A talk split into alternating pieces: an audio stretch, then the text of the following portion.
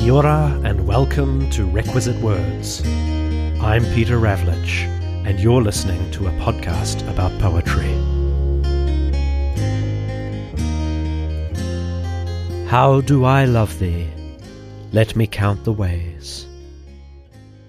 I love thee to the depth and breadth and height my soul can reach when feeling out of sight. For the ends of being and ideal grace. I love thee to the level of every day's most quiet need, by sun and candle light. I love thee freely, as men strive for right. I love thee purely, as they turn from praise. I love thee with the passion put to use in my old griefs, and with my childhood's faith. I love thee with the love I seemed to lose with my lost saints. I love thee with the breath, smiles, tears of all my life, and, if God choose, I shall but love thee better after death. Sonnet 43 by Elizabeth Barrett Browning is better known by its first line How do I love thee? Let me count the ways, which has inspired hundreds, if not thousands, of later works. As you might surmise, this is a continuation of the last episode, where I shared some poems that have had an ongoing impact in the worlds of literature, film, art, and generally works that still carry or even accumulate cultural capital today. In the case of Sonnet 43, which we've just shared, the collection it comes from, Sonnets from the Portuguese, in fact has very little to do with Portugal. Browning wrote the sequence of poems to chronicle her relationship with her husband, Robert Browning, and considered them a little too personal or too intimate to share.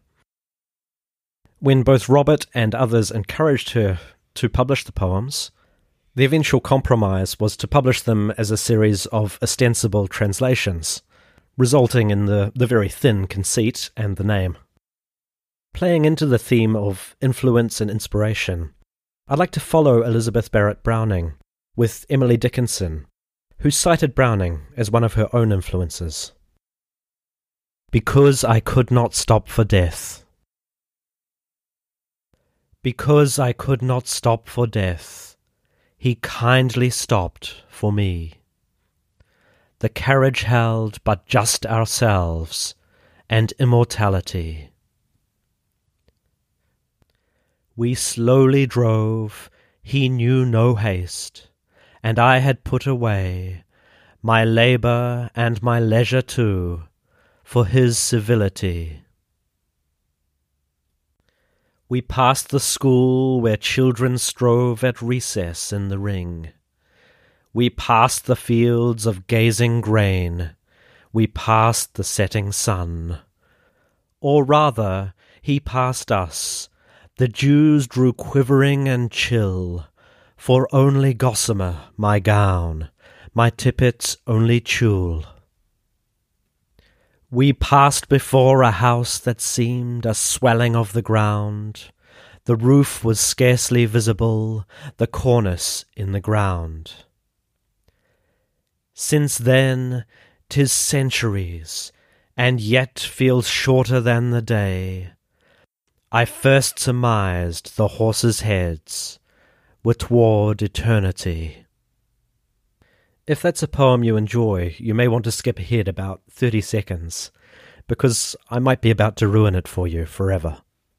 A recent derivative work uh, by Randall Munroe of XKCD points out that any poem written in the common meter, such as that one, can be put to the tune of Gilligan's Island.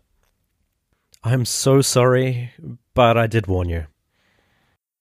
One of the tropes that underpins art from the beginnings of history is the self referential concept of the artwork itself as a form of limited but accessible uh, salvation or immortality.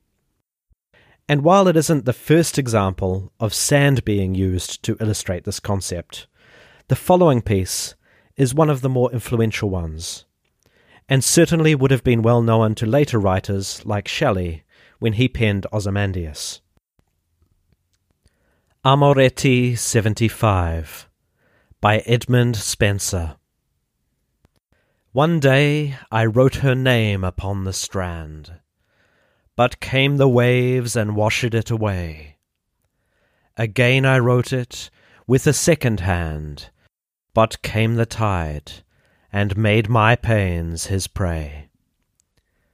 Vain man, said she, that dost in vain assay a mortal thing so to immortalize.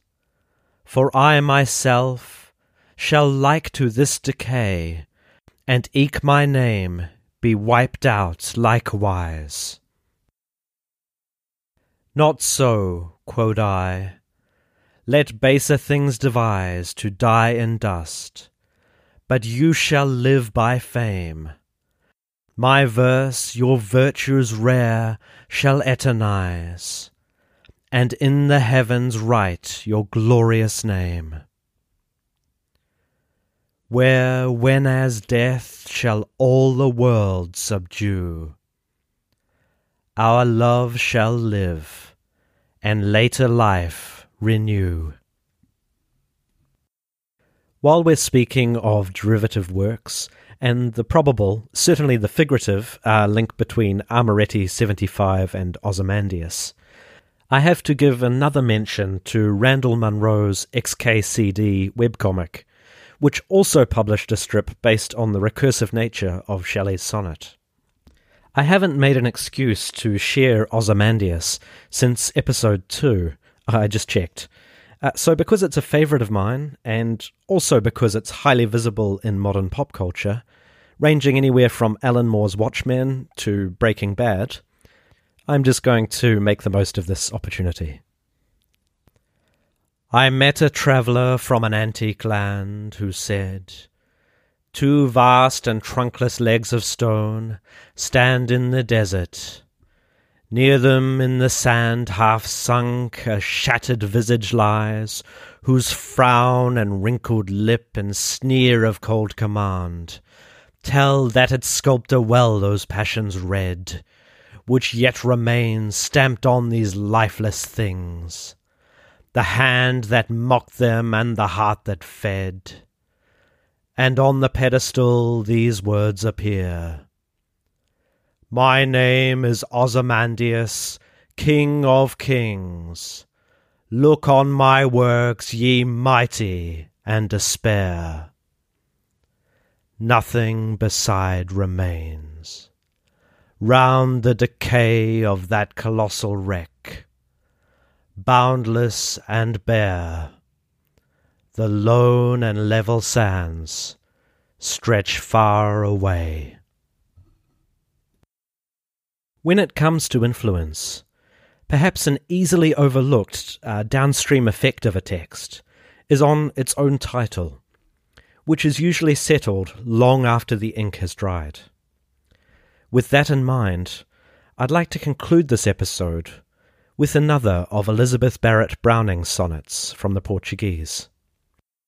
The eventual title of the sequence was actually based on a pet name within their relationship. And this particular sonnet, number 33, offers us a bittersweet reflection on loss, growth, and the power of an intimate name. Yes, Call me by my pet name.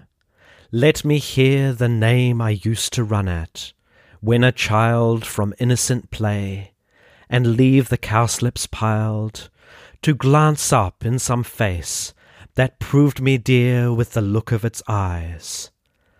I miss the clear, fond voices which, being drawn and reconciled into the music of heavens undefiled, Call me no longer.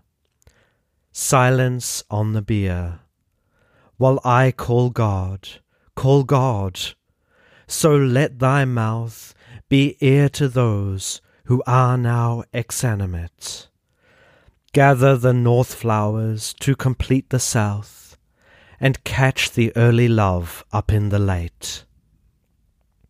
Yes, call me by that name, and I, in truth, with the same heart, will answer and not wait.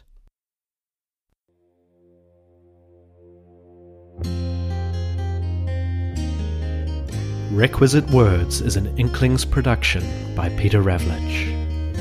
Opening music is Be Chillin' by Alexander Nakarada. Find out more at inklings.co.nz or follow us on Twitter at Requisite Words.